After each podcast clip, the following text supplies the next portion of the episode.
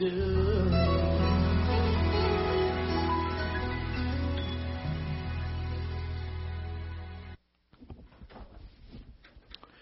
This is from a gentleman called uh, Doctor Davidson from uh, quite some time ago.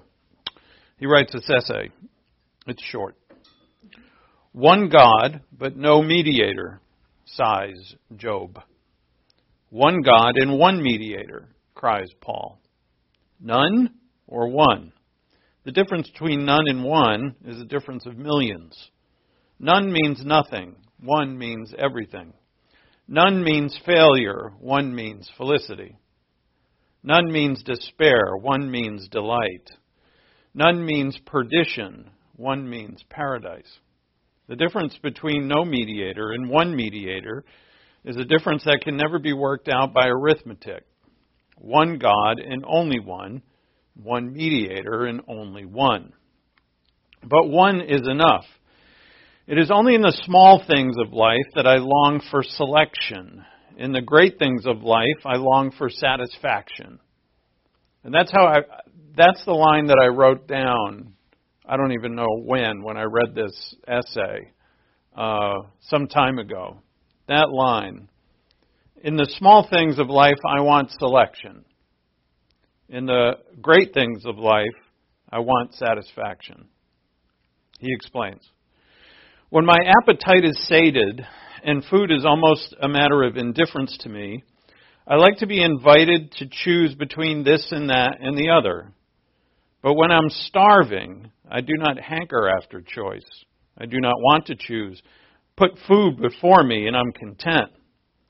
If I'm taking a stroll for the mere pleasure of walking, I like to come to a place where several roads meet and to select the path that seems to be most tempting. But if weary and travel-worn, and I am struggling desperately homewards, I do not want to have to choose my path. I dread the place where many roads meet, the place where I may go astray.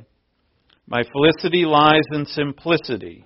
I want but one road, if that road leads me home. Robinson Crusoe climbs the hills of his island solitude and shades his eyes with his hand as he sweeps the watery horizon. He's looking for a sail. One ship will do. He does not want a fleet. There is but one way of salvation for my storm-tossed soul. There is but one name given under heaven among men whereby we must be saved. There is but one God and one mediator between God and men, and one is ample. The difference between no mediator and one mediator is a difference that has all eternity within it. Our topic today is deception. And that the reason why I chose that is because one of the great deceptions in life is that we that God's holding back on us. That God has all the good stuff and He's only given us a little. And so He's stringent. His righteousness is restrictive. As uh, Davidson says there, he offers one. And the world, Satan in the world, offers hundreds. He offers one way, and the world says, no, no, no, that's restrictive. There are many ways to happiness, to fullness, to joy. And it's deceiving. And that's what Paul's going to bring out in our passage. That's what we're going to look at this week. The deception, what the Bible says about deception. And why, it, and, and, and the ways in which it warns us that we can, even as believers who know the Word, can be deceived. And God is going to give us choice and also teach us how to not be deceived. So before we sing, let's open up in prayer. Let's be grateful and thankful. That's one of the ways in which deception is upon the human race, is that we should only be thankful when things are going our way.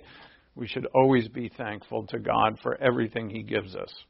So, with uh, thankfulness and reverence and humility, let's open up in prayer.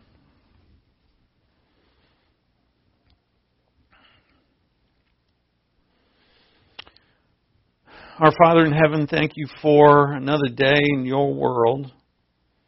Another day in which we count it a blessing to know that we'll live in the next world with you, face to face with our Lord and Savior, saved by His grace, by His blood.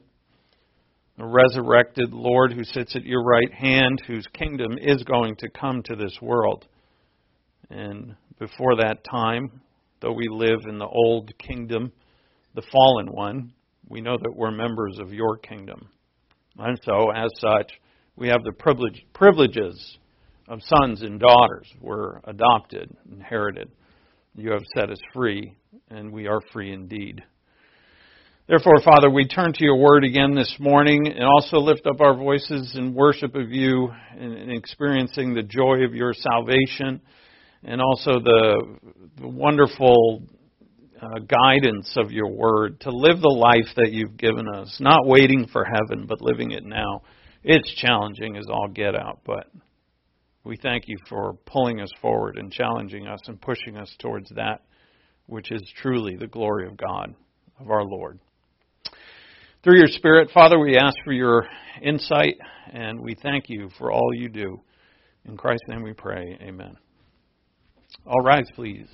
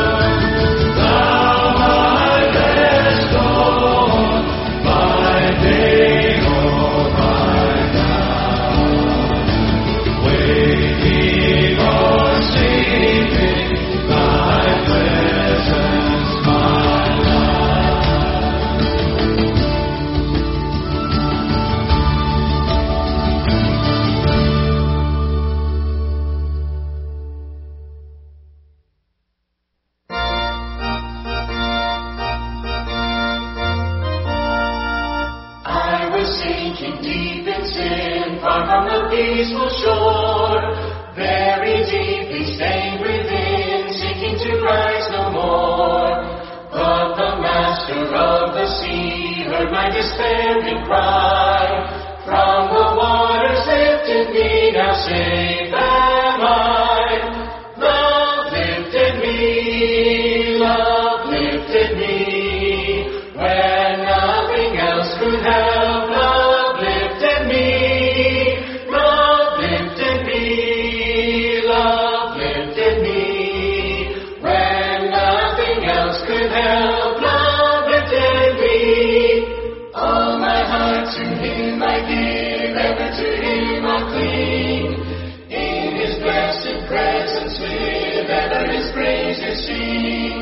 Love so mighty and so true, there is my soul's best songs. Faithful, loving service due to Him belongs. Love lifted even me, love lifted even me, when nothing else could help. Love lifted me, love lifted even me, love lifted even me, when nothing else could help. Love lifted me. Souls in danger look above, Jesus completely saves. He will lift you by His love out of the angry waves. He's the master of the sea, billows His will obey. He, your Savior, wants to be, be saved today. Love lifted even me, love lifted even me, when nothing else could help. Love lifted me, love lifted even me, love lifted even me, when nothing else could help. Love lifted me.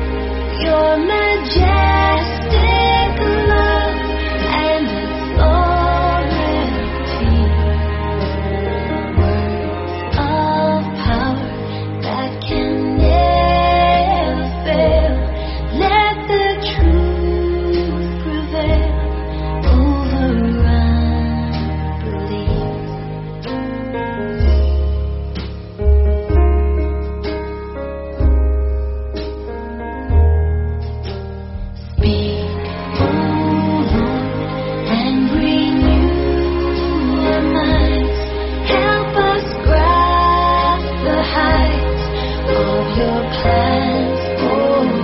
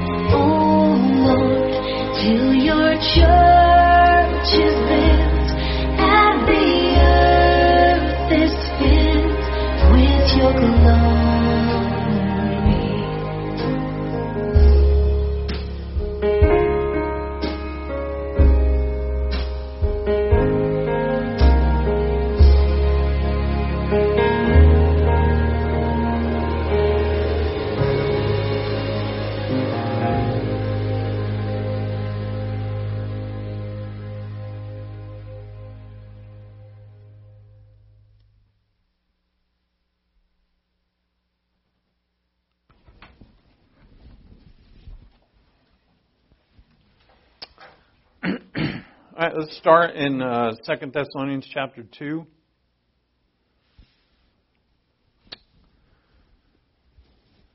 We're looking at our main passage, and um, the plan is this week to finish this paragraph. I think I said that last week.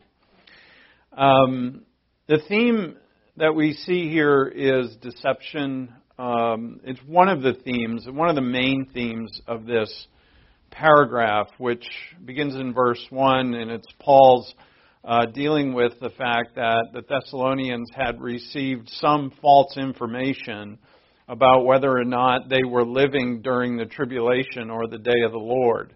And Paul had taught them about the day of the Lord, and they were, and they're under heavy persecution, as we have noted. And um, they're some somehow, some way, they had gotten the idea that they might be in the, living in the tribulation. And Paul's going to correct them of that. And while he corrects them of that, he's going to warn them about deception. Uh, he's going to use the tribulation to come, where deception on the earth is going to be at its height, and he's going to use that as an example to them to make sure that now, even though they're not in the tribulation, that they're not deceived, because all of us can be. And we'll then see various passages where God warns us about that. Um, the theme of this is that only truth from God's Word will allow us to navigate life abundantly. Um, there's a lot of things out there that are claiming to be truth, hence they're deceiving. Of course, they're not going to come out and say, hey, this is a lie. They're going to say it's truth. And there's a lot of things out there that are saying that it's true, that they're good, that they're right. And the only source of good, true, and right, that so that we have the information to know what it is and to be able to discern it, is from the Scripture. And this we know. But deception, we're warned of. From the very Scripture, we're warned over and over about not being deceived and what deception is. So notice in our passage, deception in this paragraph is mentioned four times. In verse one, just to review, now we request you, brethren, with regard to the coming of our Lord Jesus Christ and our gathering together to him, that you not be quickly shaken from your composure or disturbed, either by a spirit or a message or a letter, as if from us, to the effect that the day of the Lord is come. So somehow they had gotten this information that the day of the Lord, which is the tribulation, had come. And whether it's by a letter or by word of mouth, Paul doesn't really know. And then he says in verse three, let no one in any way deceive you. So there's your first instance of deceive.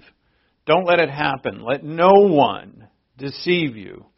For it, meaning the day of the Lord, will not come unless the apostasy comes first. And that's the uh, apostasy means to go away from the law. So the, there's an there's apostasy always, but this is a particular apostasy that is a going away of all things, both political and religious, from God. And that's to come.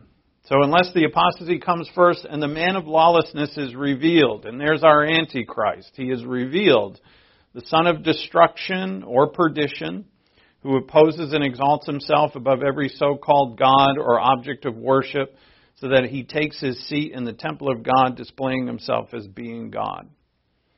Now, in the ancient world, the various gods were the gods of every city, every country. They all had their gods. So when it says he exalts himself above all gods, what Paul is really getting at is that he exalts himself above all nations, above all peoples. And therefore, he puts himself above all peoples, and he will do this. And then he puts himself in the temple and claims that he is God. And Paul is saying that hasn't happened yet, but it will. And so he says in verse five, do you not remember that while I was with you, I was telling you these things, and you know what restrains him now, so that in his time he will be revealed. For the mystery of lawlessness is already at work. All right, so this this uh, false kingdom, uh, this rebellion against God, this falsehood of Uh, all things that are ungodly have already been at work, Paul says, but it has been restrained. And then he's going to say that at some point the restraint's going to be taken away. So he says, for the mystery of lawlessness is already at work in verse seven. Only he who now restrains, we'll just say that that's God, you know, that's God's restraining him, will do so until he is taken out of the way. Then that lawless one will be revealed, whom the Lord will slay with the breath of his mouth and bring to an end by the appearance of his coming. The appearance of the Lord, the second coming of the Lord, is going to destroy him and put an end to his kingdom. And that is the last Gentile, ungodly kingdom of which all have been. All nations, there's not been one godly nation in this world. Even Israel, for the most of its history, has not been a godly nation, as we see in the Old Testament. None of mankind's nations have actually survived as being godly. Right? They all get corrupt. They all fall apart. Even ours, America, the greatest of uh, that has ever been in the history of the world, has been corrupted, and it was corrupted from the beginning. And that's because we're a bunch of sinners. All right, so it'll, but then at the end of the tribulation, when the Lord returns, there's no more. There's no more uh, kingdoms of man that rebel against God. They'll all be gone, never to happen again. And that's at what? The appearance of his coming. And then in verse nine, that is, the one whose coming is in accord with the activity of Satan. So we, this is the empowered, back to the Antichrist now in verse nine, speaking again of him. The Lord's going to destroy him, but his activity or his power is of Satan, with all power and signs and false wonders, and, and with all the deception. So there's your second case of deception. With all the deception of wickedness for those who perish, because they did not receive the love of the truth so as to be saved. For this reason, God will send upon them a deluding influence. There's the third instance of deception. But this time, God is sending it. So we're going to deal with that this week. Why is God sending delusion to people who are already deceived? So that's a question we have to answer. And uh, God's going to send upon them a deluding influence so that they will believe what is false. Believing what is false, that's again a deception. So that's the fourth one. So we have four instances of deception. And God says in verse twelve, in order that, right? So the purpose of why I'm sending them, delu- delusion upon them, in order that they may all be judged who did not believe the truth, but took pleasure in wickedness. So the, we're going to focus this week on the last part, which is verses ten through twelve. This deception of wickedness, or in verse ten, it's all the deception of wickedness. And we'll be focusing on two things. The first one, which is today, is what is deception and what does the Bible tell us about it? What is deception? I say, well, I know what deception is, when someone lies to me and I believe it. And that's true. But in the Scripture, it's, it goes to deeper levels. You know, how do we deceive ourselves? Because we're warned against that. How to, you know, what things can deceive us? If I know a lot of Scripture, can I still be deceived? The answer is yes. So what can deceive me and why? You know, why is deception so powerful? And we'll see that, as the Bible talks quite a bit about it. The second thing we'll deal with this week is, why does God send a strong delusion to all those who are already deceived? Why does he do that? And does he only do it in the tribulation, or does he do it now? Has he done it in all ages? Send delusion to certain people. And when, you know, is it an inward delusion? Or is it just, does God send a bunch of things that people can't figure out? Or is it like inward? Does God do something to the mind, to the soul, that causes people to be, you know, blinded? So, we'll get to that second part. We're not going to understand why God sends delusion unless we understand what delusion is. So what is it? And what does the Bible tell us about it? Deception is this, in, in your passage there, in our passage, is apate. That's the Greek word. There's a verb also, apatao, uh, which means that which gives a false impression. It can mean deception or deceitfulness. And, uh, you know, to spell it out a little, it means that which gives a false impression. Uh, deception is more involved, therefore, in being tricked by someone. You believe the, the news report and it was a lie. Right? Uh, you know, someone told you something and it was a lie. Uh, someone, you know, whatever, you know, and it goes way beyond that because all of us can be fooled. We don't have all knowledge. If something looks true and I believe it, I'm not at fault because someone lied to me. That's their fault. Um, but. You know, and but this is this is like a life in in in involved in in the fabric of our very hearts by which we believe something, and it's a belief that we carry with us every day and all the time. And so um, this is deception, a false impression, and it's concerning something. To describe this, it's all deception of wickedness. So the word all means everything. This is the Greek word means this. It means all things, all deception of wickedness, and wickedness is the Greek word adikia. Now, adikia is um, it's the word righteousness. Let me get my pen here. So the, the without the A, the dikia means righteousness. Yeah, if you could put that back up, Alan. Dikia means righteousness. In Greek, they put the A in front of it, the aleph. Sorry, alpha. Aleph is Hebrew. But uh, they put alpha in front of it, and it makes it negative.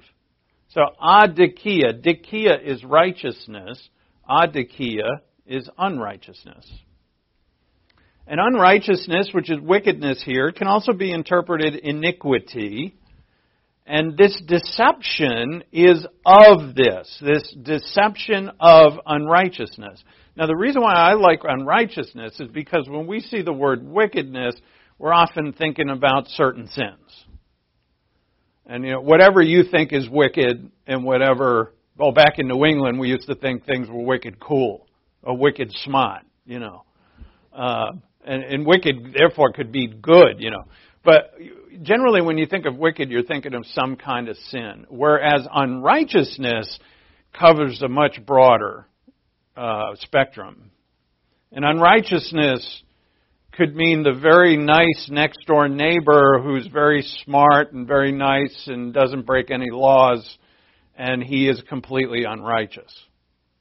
All right? So uh, we, you wouldn't call him wicked, uh, uh, but... you might call them unrighteous. And, and that's why this is... Unrighteousness means uh, deeds that violate the law and justice. And they come in all shapes and kinds. And we'll see that. Let's see it. Let's go to Romans one twenty-eight.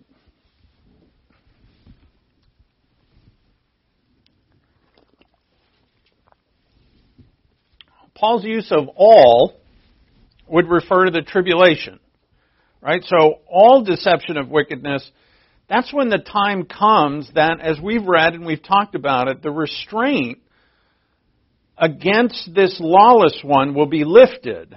And when the restraint is lifted, whether it be governments or the church or the Holy Spirit, whatever it is that God is using to restrain the lawlessness of the of Satan in this world, when that restraint is lifted, the deception is at its fullest.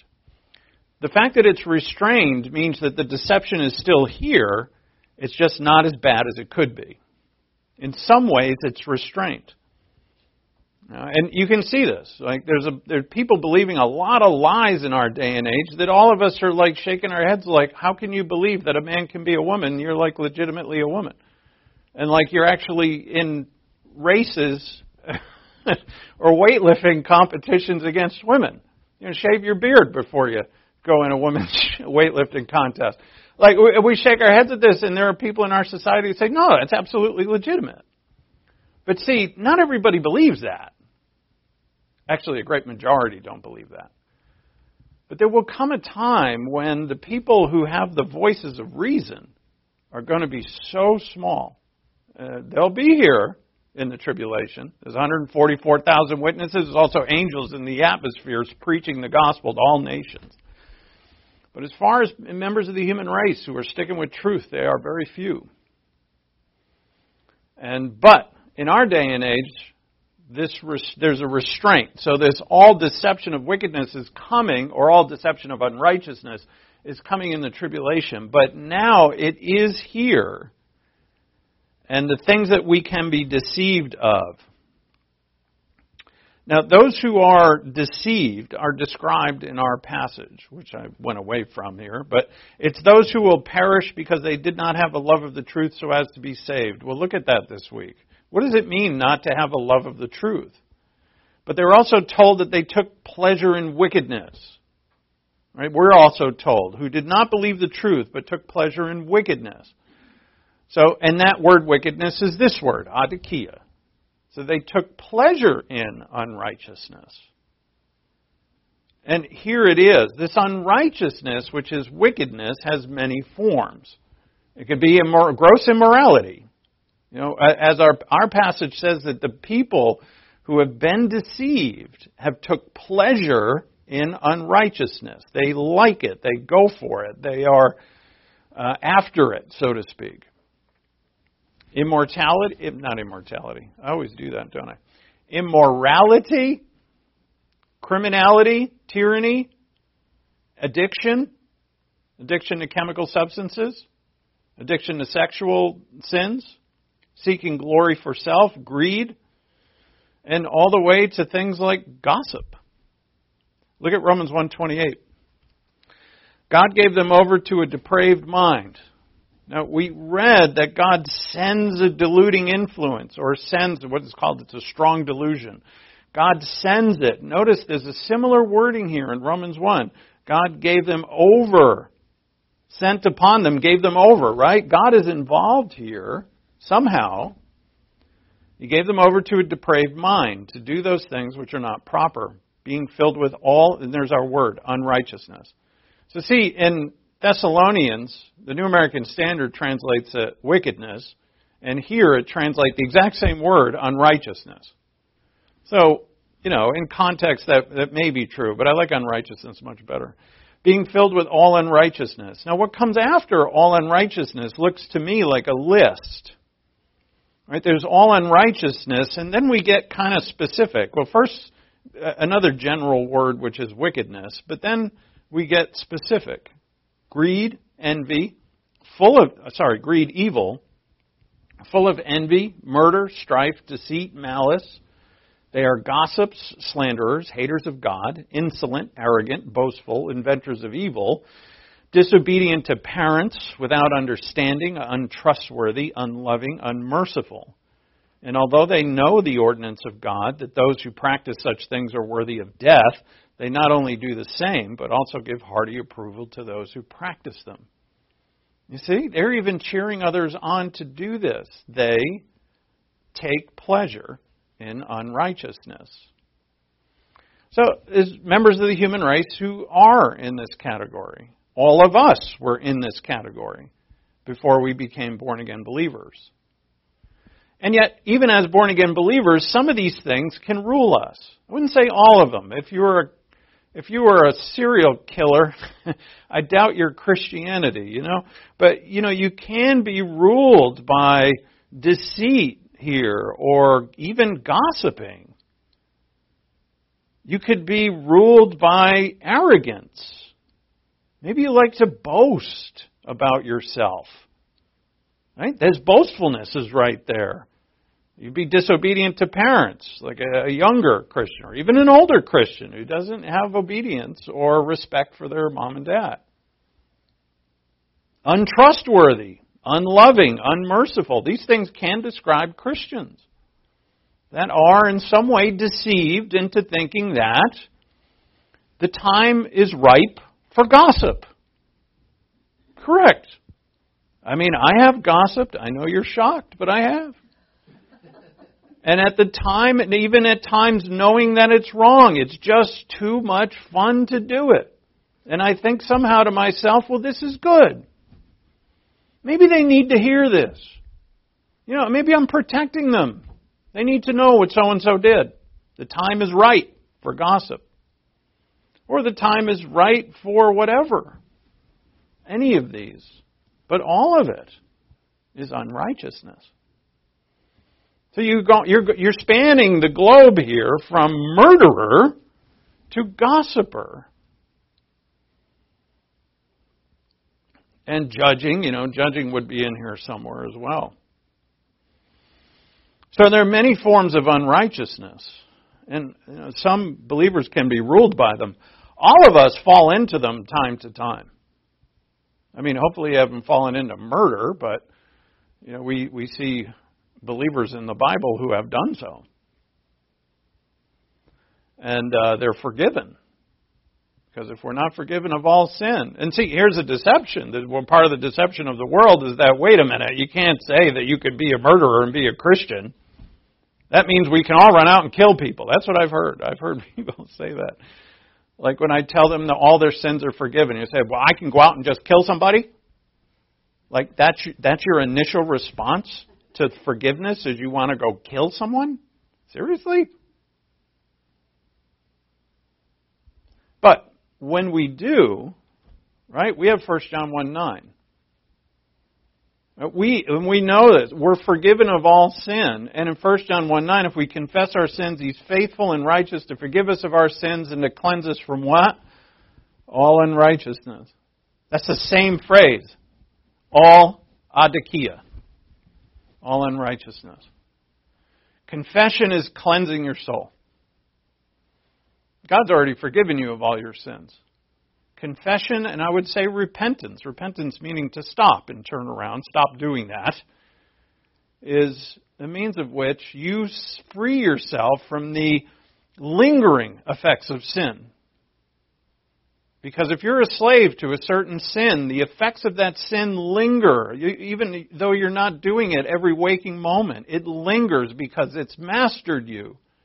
And Christ has set you free. So confess it. Don't hide it. Confess it and get on the path to mastering it. Or as the Bible says, overcoming. So I'm, and I remember saying this, that thing is a weakness of mine. That is my greatest weakness. I don't think I can overcome it. That was a lie. And why did I tell myself that? Because I wanted to keep doing it. It was a convenient lie. Oh, and I believed it wholeheartedly. But it was a lie. So free yourself, because this is what God wants for you.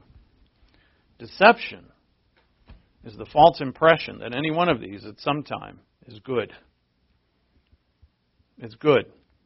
The time is right for gossip. I need to get this off my chest. I'll feel so much better. The time is right for greed and not giving. Why? Because it cost me ninety bucks to fill my tank. And then I bought two bags of groceries and it cost me one hundred twenty dollars. And my gas bill is up through the roof. I don't know mine. Thank you, Larry.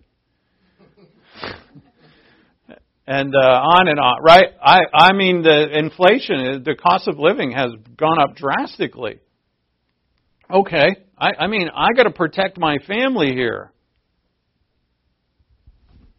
That's a lie. You've bought a lie. Time is right for greed. How about boasting? The time is right for boasting. Why? Well, I've had a tough week, and I want to tell you how good I did at this or that. And by the way, you might not know how good I am, and it'd probably do you a good thing to know how good I am. So I'm going to boast about myself for a little bit. And it helps my self-esteem, by the way. Take any one of these from the list. You can make a scenario. Romans one, twenty-nine through thirty-two. Make your own scenarios. Actually, I would inv- I would invite you to read the list carefully and see what if there's anything on there that is mastering you. And then start. Don't, find out what it is in your heart that is deceiving you. Because if any of those are mastering you as a believer, there's something you're deceived about. Guarantee it. And we'll get to some of the bigger ones. So, what is deception? God is holding back. Right? My picture there from the Bible Project is the Garden of Eden. Right? Here's the first deception upon the human race. Did God really say you can't eat of any of the trees? Oh, well, He said you can eat uh, of them, but you can't, you can't eat of this one or touch it. Uh, let me tell you why. There's a reason why God told you you can't eat of that tree. Because you'll know good and evil, and then you'll know what he knows. The implication, he doesn't want you to know what he knows. He's holding back. He's holding back on you. Why would I envy another? Envy's on our list, is it not? Paul's list. Yeah, full of envy. That's the one, two, three, fourth one. Why would I envy? Because they have something that I want, and God is obviously not giving it to me. So he's holding back. This is the deceit, that I don't have enough. And I need more whatever. It could be intelligence. God's holding back on intelligence. And then the, the world and the kingdom of darkness will say, well, we got intelligence for you. It'll make you a genius in no time. You really, and you don't have to work that hard for it. It's, it's really a quick genius course that the world has. You master a few headlines and a few uh, talking points, and you are a genius pretty much at everything. You don't have to study it out. Please don't ask questions. Just say what we tell you to say. And we're going to see. We're going to see this because the, God sends a delusion on the people. We're going to look at this week. There's a place in Jesus' ministry where he starts to talk to them in ways that are deluding to many of them. And they're called parables. And he says plainly, I'm speaking in parables because those who don't believe are not going to be allowed to see. But those who do believe are going to see much. And the parable is perfect for this. And in a way, a parable is a discipline upon certain people. As is the delusion in the tribulation is going to be a discipline. It's a judgment upon those, because to live properly and prosperously in a moral universe, the one thing you need is truth. And a, a moral universe has solid truths that are eternal truths. God, it's not Satan. Satan is the prince of this world for a little while, but it's not his world. God's universe is a moral place, and to live prosperously, you have to have the truth. If you're deceived, you can't do it. And so the truth is what we need. And we are deceived into thinking, well, no, there's all other kinds of things you need besides the truth.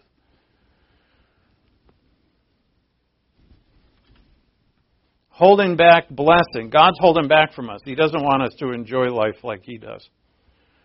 When we ate from the tree of the knowledge of good and evil, and we found out that God, without God, sorry, that we were unable to discern good and evil. We ate from the tree, and then in a fallen state, you say, now we know that there's good and evil, and there's a choice between the two, but we can't make that choice because we're not smart enough. Without God, we can't figure that out. And so you have the first two children, if they are the first two, but the first two mentioned in the scripture, which is Cain and Abel. And one is completely deceived, and the other gets it. But the other gets what? I mean, we're not going to call Abel a genius. He might have been. But the one thing he does is offer to God the offering that God wants. He brings an animal to the offering, to the east gate. And that's what God told him to do. So Abel becomes smart in that respect, because in that respect, he is responding to God's word. And therefore, the animal sacrifice is good. What Cain offers is not good, because he thought it up on his own. So Satan's first deceit was that God is holding something back from us. Is he? I mean, he's got all these rules, right? Rules of righteousness, rules of conduct, commands that we have to follow. They're narrow. Narrow is the road that leads to life. Isn't it restrictive? Isn't he against women? Got to obey your husbands.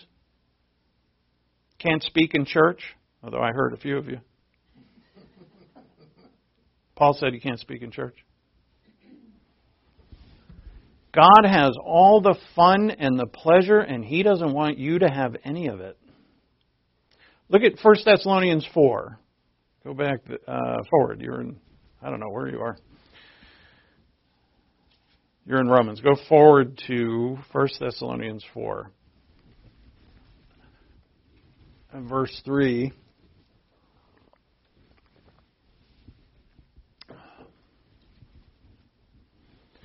God has all the pleasure. And then the and he doesn't want you to have what he has, right? God has all the pleasure, and he gives you a bunch of rules. And you have to, there's things you can't do. So here comes the lie, the deception, is that, look, God has sold you down the river, and, and you can't have fun in life. So we're going to give you substances that are going to make you have fun. So alcohol, drugs, and illicit sex. Pornography is huge in this world right now. And we're going to give you that because he tells you you can't have sex unless you're married. Talk about restrictive. And you can't really have any fun because you have to do all this menial tasks and details of life stuff. And it's just no fun at all. So we're going to give you some alcohol and some drugs, and you can you can booze yourself up and everything will be great. You know, God is stringent. We're going to set you free. And we buy it. People buy it. But then God says this, verse three, four three, for this is the will of God, your sanctification. That is, you abstain from sexual immorality, that each of you know how to possess his own vessel, his own body. I love how Paul says here it's yours. Right? There are other passages where Paul says it's God's, it's not yours. And so we in our big theological brains say, wait a minute, what is it? This is God's body. Is it my body? If it's my body, my choice. Isn't that the phrase? I could do it at what I want. I'm going to be a girl or a boy or something in between. In this case, the emphasis, the reason why it's stated as your vessel is because you're responsible for it. So how to possess your own vessel, vessel in sanctification and honor, not in lustful passion like the Gentiles or unbelievers who don't know God. You see their problem. They don't know the truth. And that no man transgress or defraud his brother in the matter. That talks about greed, defrauding someone for the sake of wealth, because the Lord is the avenger of all these things. He will judge, just as we also told you before and solemnly warned you. For God has not called us for the purpose of impurity, unrighteousness, but in sanctification, set apart unto him holy. So he who rejects this is not rejecting man, but the God who gives his Holy Spirit to you. You're not rejecting the pastor. You're not reject, rejecting the Apostle Paul. If you reject this, you're rejecting God. And this is what gives Paul such confidence in his ministry, because he was rejected a lot. So, what else? God has all the intellect and the secrets of wisdom, and you don't have any. Right? God made us all kind of dumb. Not kind of. But he only gives you the stuff in the Bible, they say. Right? First off, it's outdated. It's super old. And it's limited. And it's got a bunch of fairy tales in it. What we have for you, says the deception, is the real truth. You know, it's solid. It's material. People will say to us, you're living a lie, you're living a fantasy, you don't know reality. I know reality, they say. I know reality. I work and I pay my bills and I do this and I do that. That's reality. You're up in Never Never Land somewhere. But what you just mentioned is true, it's material, and we also take care of it. But is it life? Is that what life is? Your bills? Your mortgage? You just surviving with a nice house and living to whatever age? That's what life is? For the animals it is. But not for us. We're created in God's image. We are stuck. Every human being is stuck with the nagging feeling that this isn't life. Every one of us. Don't drown it with whatever. Explore it. And it, you know what? At times, it's scary to explore it. At times, God is as scary as all get out. Explore it. great things in life to find are going to be scary. But then when you find it, you'll wonder what you were afraid of. But it's uneasy. I love one of my. Uh, I love the writing of George MacDonald, and George MacDonald often says the doubting Christian is the one on his way to truth. He says it all the time. And I love that. He's really taught. I doubt the existence of God. I doubt the, the Trinity. That's crazy. The hypostatic union. That God could save me. That that all happened two thousand years ago. That He actually died on a cross for my sins. Doesn't that sound bizarre? And to most of the world it is. And I think for some Christians, they hear it and they accept it and they never think about it. They never think... Think of the impact that that is. Was it real? Is there a real Savior? Who's your Savior seated at the right hand of God somewhere up in heaven? Is that true? And when we explore that, there will be doubts in our mind. There's nothing wrong with that. That's you on the threshold of eternity looking into things that the people and these deceived people are going to say, that's a fairy tale, man. You're believing, a, you're believing a fairy tale.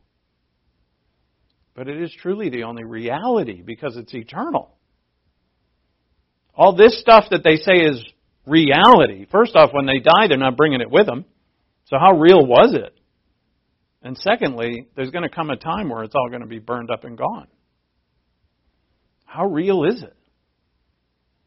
Don't be deceived.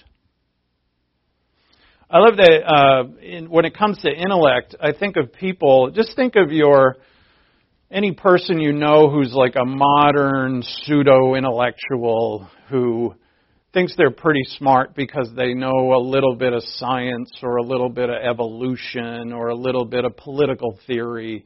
Maybe they've read a book or two and, you know, they they have all knowledge.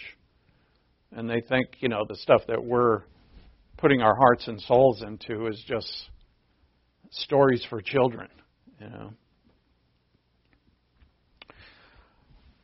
So examples in the New Testament. Well, yeah.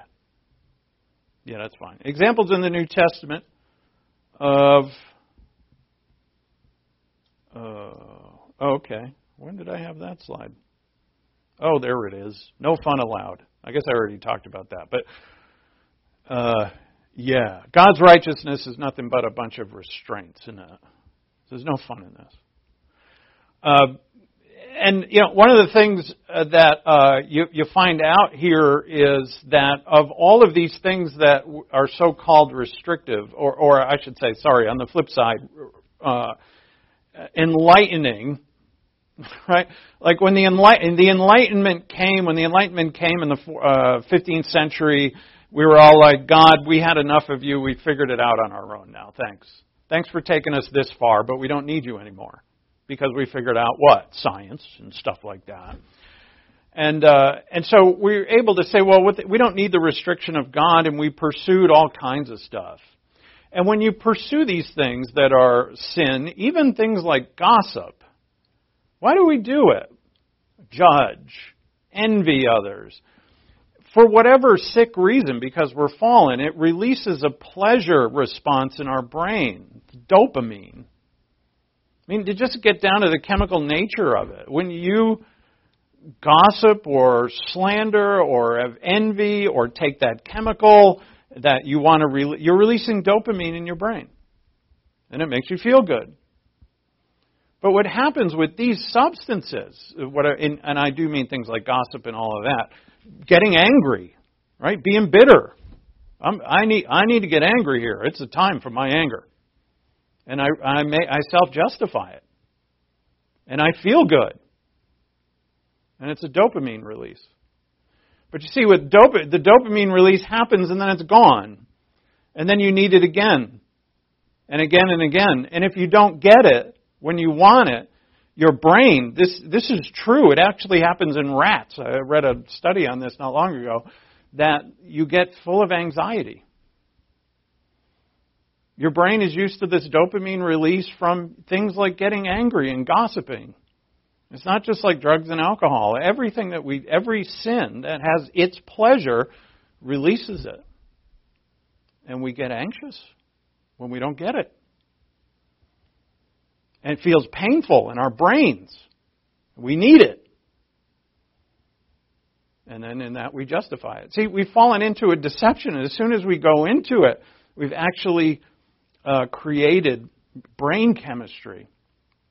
Now, what God has as a substitute for this, what He teaches us, is that you can get pleasure and joy. Not only can you, but it's the only real source of it, is pleasure and joy that comes from me, from being with me. See, when you do God's will, you're being with Him. His presence and your presence are together. We call it fellowship, right? But that's what it is. In that moment that you're actually doing His will, that's you and Him together, in harmony, and that gives you pleasure. Now, the thing about that pleasure is that it's not so much a dopamine release, and then I gotta, when the dopamine's gone, I gotta go get more. God is always present with me. Is it? He indwells you. He's omnipresent. Jesus Christ clothes you. He's with you. He's in you. And if you follow, if you love Him and follow His commands, He says, "I'll build my house with you." And then your joy is not a dopamine release that I have to go get again. It's a constant walk with the Lord. And He promises there that you will have joy. So that's what He said. He said it in the upper room. I've given you my joy, not as the world gives. My peace, not as the world gives. The world's peace comes and goes. My peace doesn't leave. Isn't that what you want? Uh, go to Matthew four.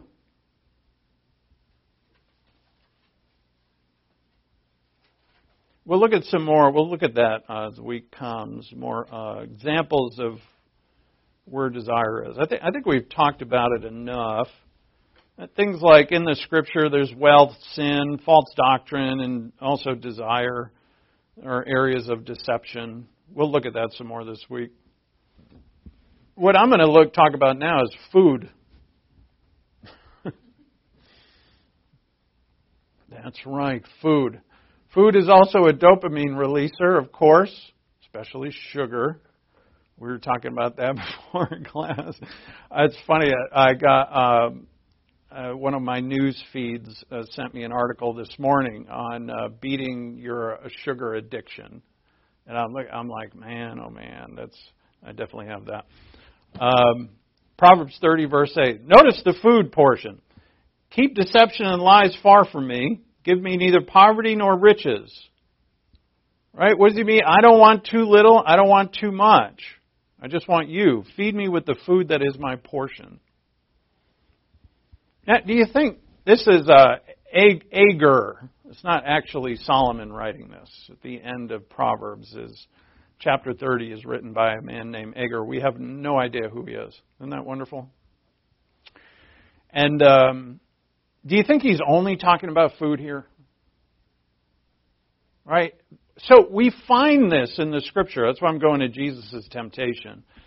Is that food or bread?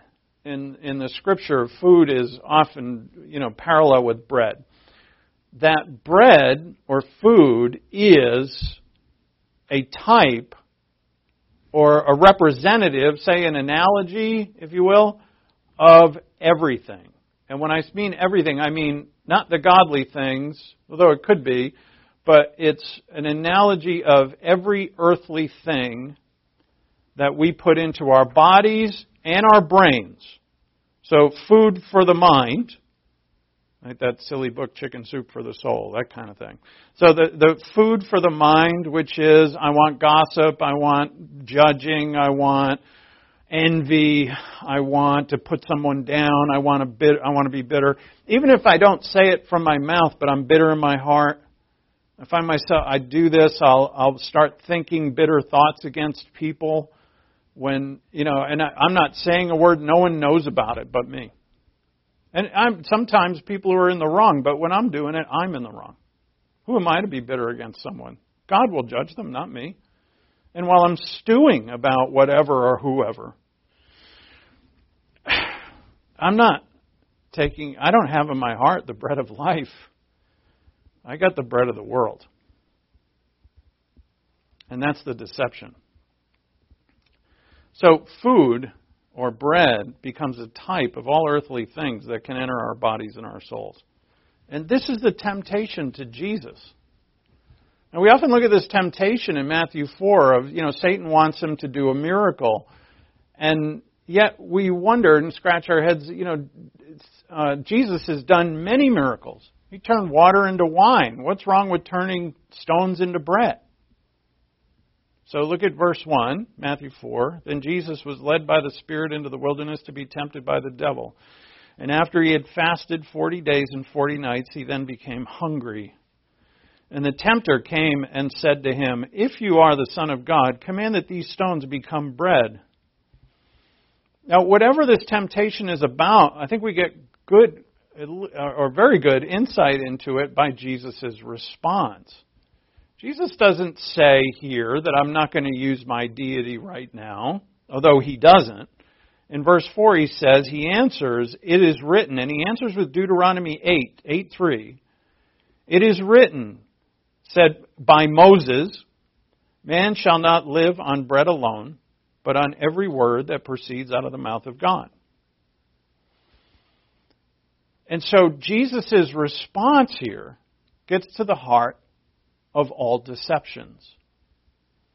It's time for greed. It's time for gossip. It's time for envy. It's time for anger. It's time for jealousy. It's time for even murder. It's time for wickedness. It's right right now. For me, at least, it's right. And Satan says to Jesus, it's time for food. You haven't eaten in forty days. It's time for food. And Jesus says, no, it's not. Because my Father hasn't given me the food. So I don't want it right now. I mean, I'm hungry, I want it, but I ain't going to do it. And Jesus, therefore, gets his response, gets to the heart of overcoming all deceptions. And it's knowing who you are and your relationship with your Lord is that you were not made for the good of earth's things, but for God's things. You, that's what you're made for. You weren't made for that. That gossip, slander, envy, murder, wickedness. Uh, one of the ones was disobeying your parents. All right, there's kind of, there's a te- there's a Christian teenager out there. There's a billion of them, I guess, who would say, "Well, there's a time where I can disobey my parents because they're wrong." But God puts his restriction on that. Because you never have a right to disobey your parents, whether they're right or wrong. Just like we have never have a right to uh, to um, disobey authority, unless it tells us to sin. Of course, I should throw that in there. Unless the parents tell you to sin, then you, you don't have to do that. And Jesus here quotes Deuteronomy eight three. Which is about manna. It's about the manna in the wilderness. He humbled you and let you be hungry. Why don't you go ahead and turn there. This'll, yeah, this'll do.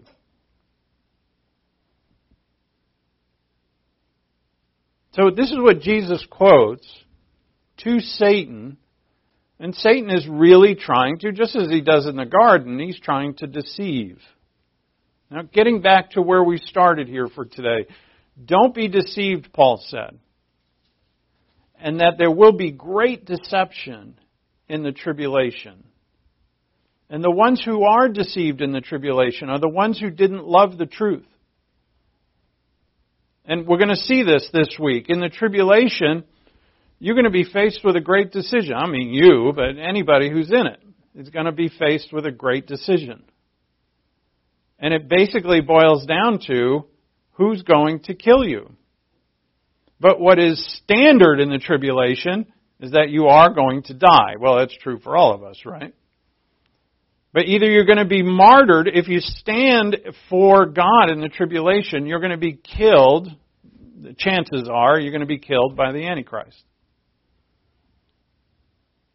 But if you, and then the, the one hundred forty-four thousand witnesses, angels are, are all over telling everybody that judgment is coming.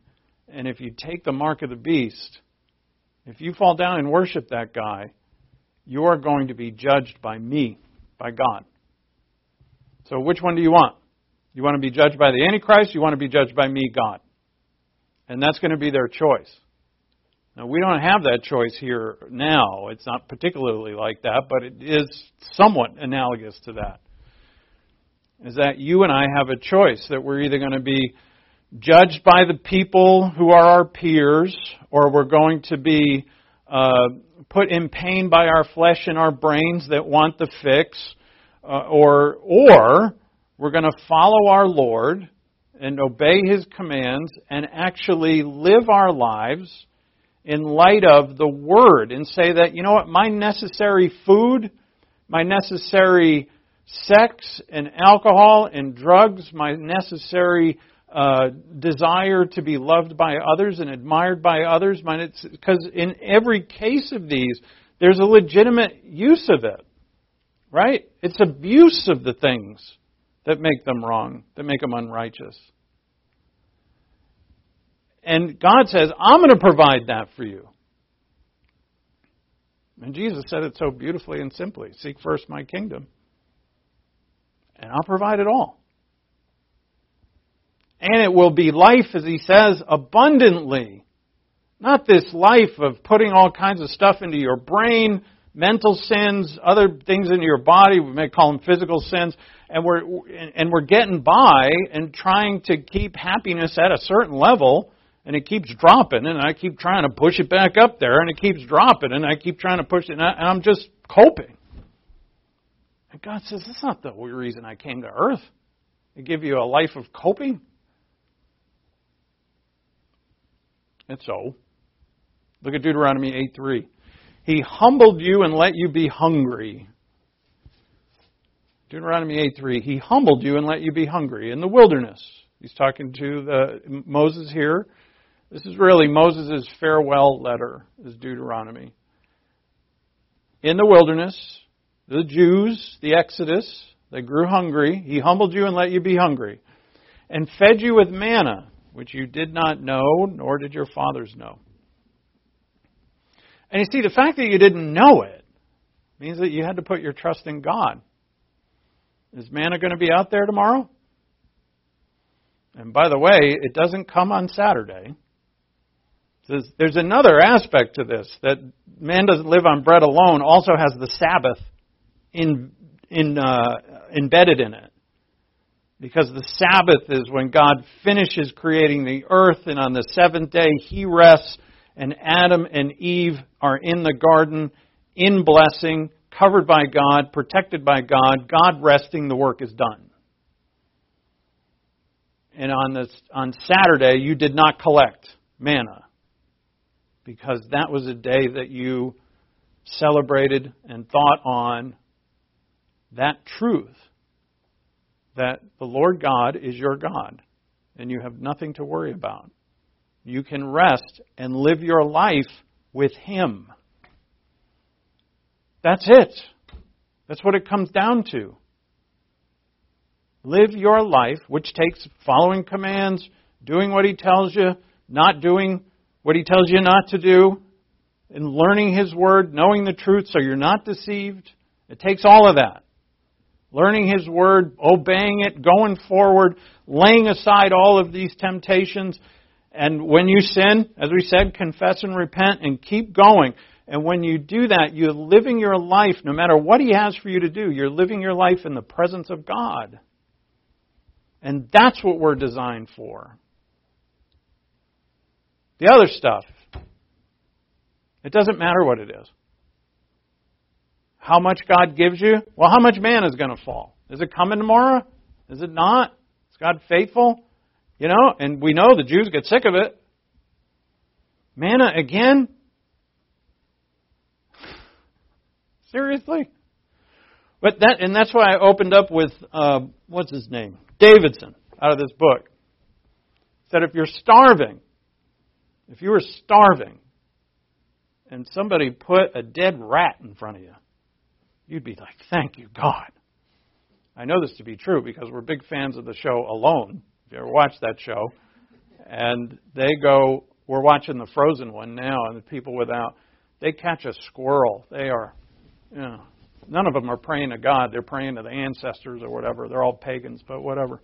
The the, the lesson is, if if God, if there's a dead, smelly rat in front of you, you would be so grateful. And what did he say in here with the, look, took my bookmark out. With the little things we want choices.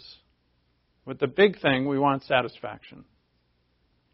With the little things we want choices. I used to be addicted to the Food Network. I love the Food Network, you know. Talk about, you know, I could make this and make that and make that and make that and make that. And, you know, food becomes an idol and a god. I think for some it can be. But, you know, is this what life is? The choice of what kind of food I can have? That I have enough money to actually eat at any restaurant I want and order what I want? Is that what life is? And some of us, some even believers, are deceived into thinking, yeah, that's what it is. Is there? And so here the other deception is, well, it's not that. So you better quit it. You better quit it with the food thing, because you're you're a hedonist pleasure seeker.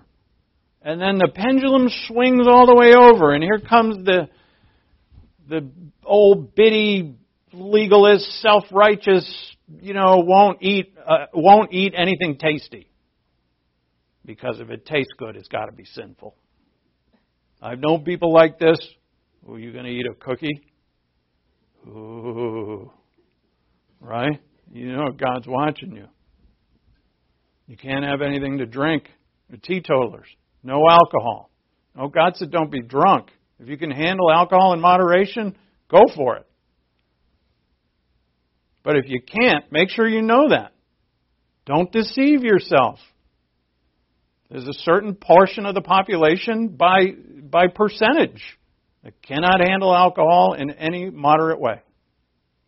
If you fall into that category, you should know it. If you're lying to yourself about it, then you're going to go through life not living the way that God has designed you to live. And you're like, you're just deceived. But it's not just that. It could be anything. Anger, gossip, bitterness, the whole list here. So, we need bread. Yeah. Jesus tells us this. Right? It's, you don't need the Son of God to tell you that. That you can die of starvation. We need to eat. We also are other desires for sex and companionship and to be loved, and all of that is legitimate. But life is truly about the Word of God. And the other thing, seeking first His kingdom, and then the other things we leave in His hands. And He says, and you have to trust Him for this, just like the Israelites and all that, you have to trust Him for this, that He will provide it perfectly for you. But for many, they're not waiting. We're not going to wait long enough. Look, God, I've been waiting for you to fulfill this for a minute and a half. It's too long. So I'm going to go fulfill it myself. And as the Lord said, where your heart is, that's where your, tre- where your treasure is, that's where your heart is. All right, now we can pray. Let's pray. Thank you, Father, for your word. Thank you for the grace that you provide to each of us so that we see the truth. And by seeing the truth, we can not be legalists, but also not be licentious, but to actually put things in your hands. As the, as the writer of that proverb said in chapter thirty, just give me what is proper for me. And we know that you will. And we seek first your kingdom, walking with you, obeying you, living life with you. It is the only life, life abundant. May we see that truth and not be deceived. In Christ's name, amen.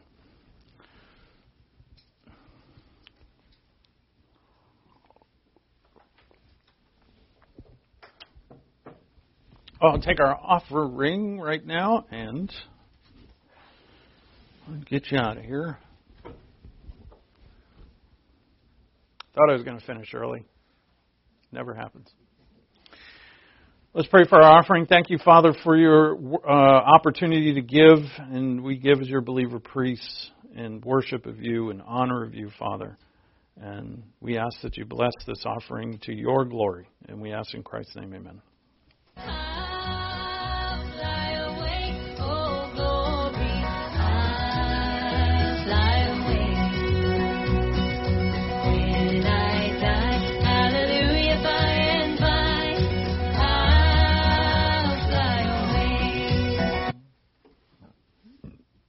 Tell how good the offering is going to be by how many choruses of "I'll Fly Away" we get through. That was quick. Just kidding.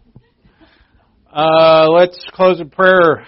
Thank you, Father, for our gathering. Thank you for um, bringing us together, us to hear your word. We thank you for all that you do and for our Savior, our Lord and Savior, the Son of God. Anybody listening who has not believed upon him, I tell you right now, with all honesty, by myself, by other witnesses, so many, and by the Word of God, that Jesus Christ is the Savior of the world. He's the only one. Jesus Christ is the Son of God.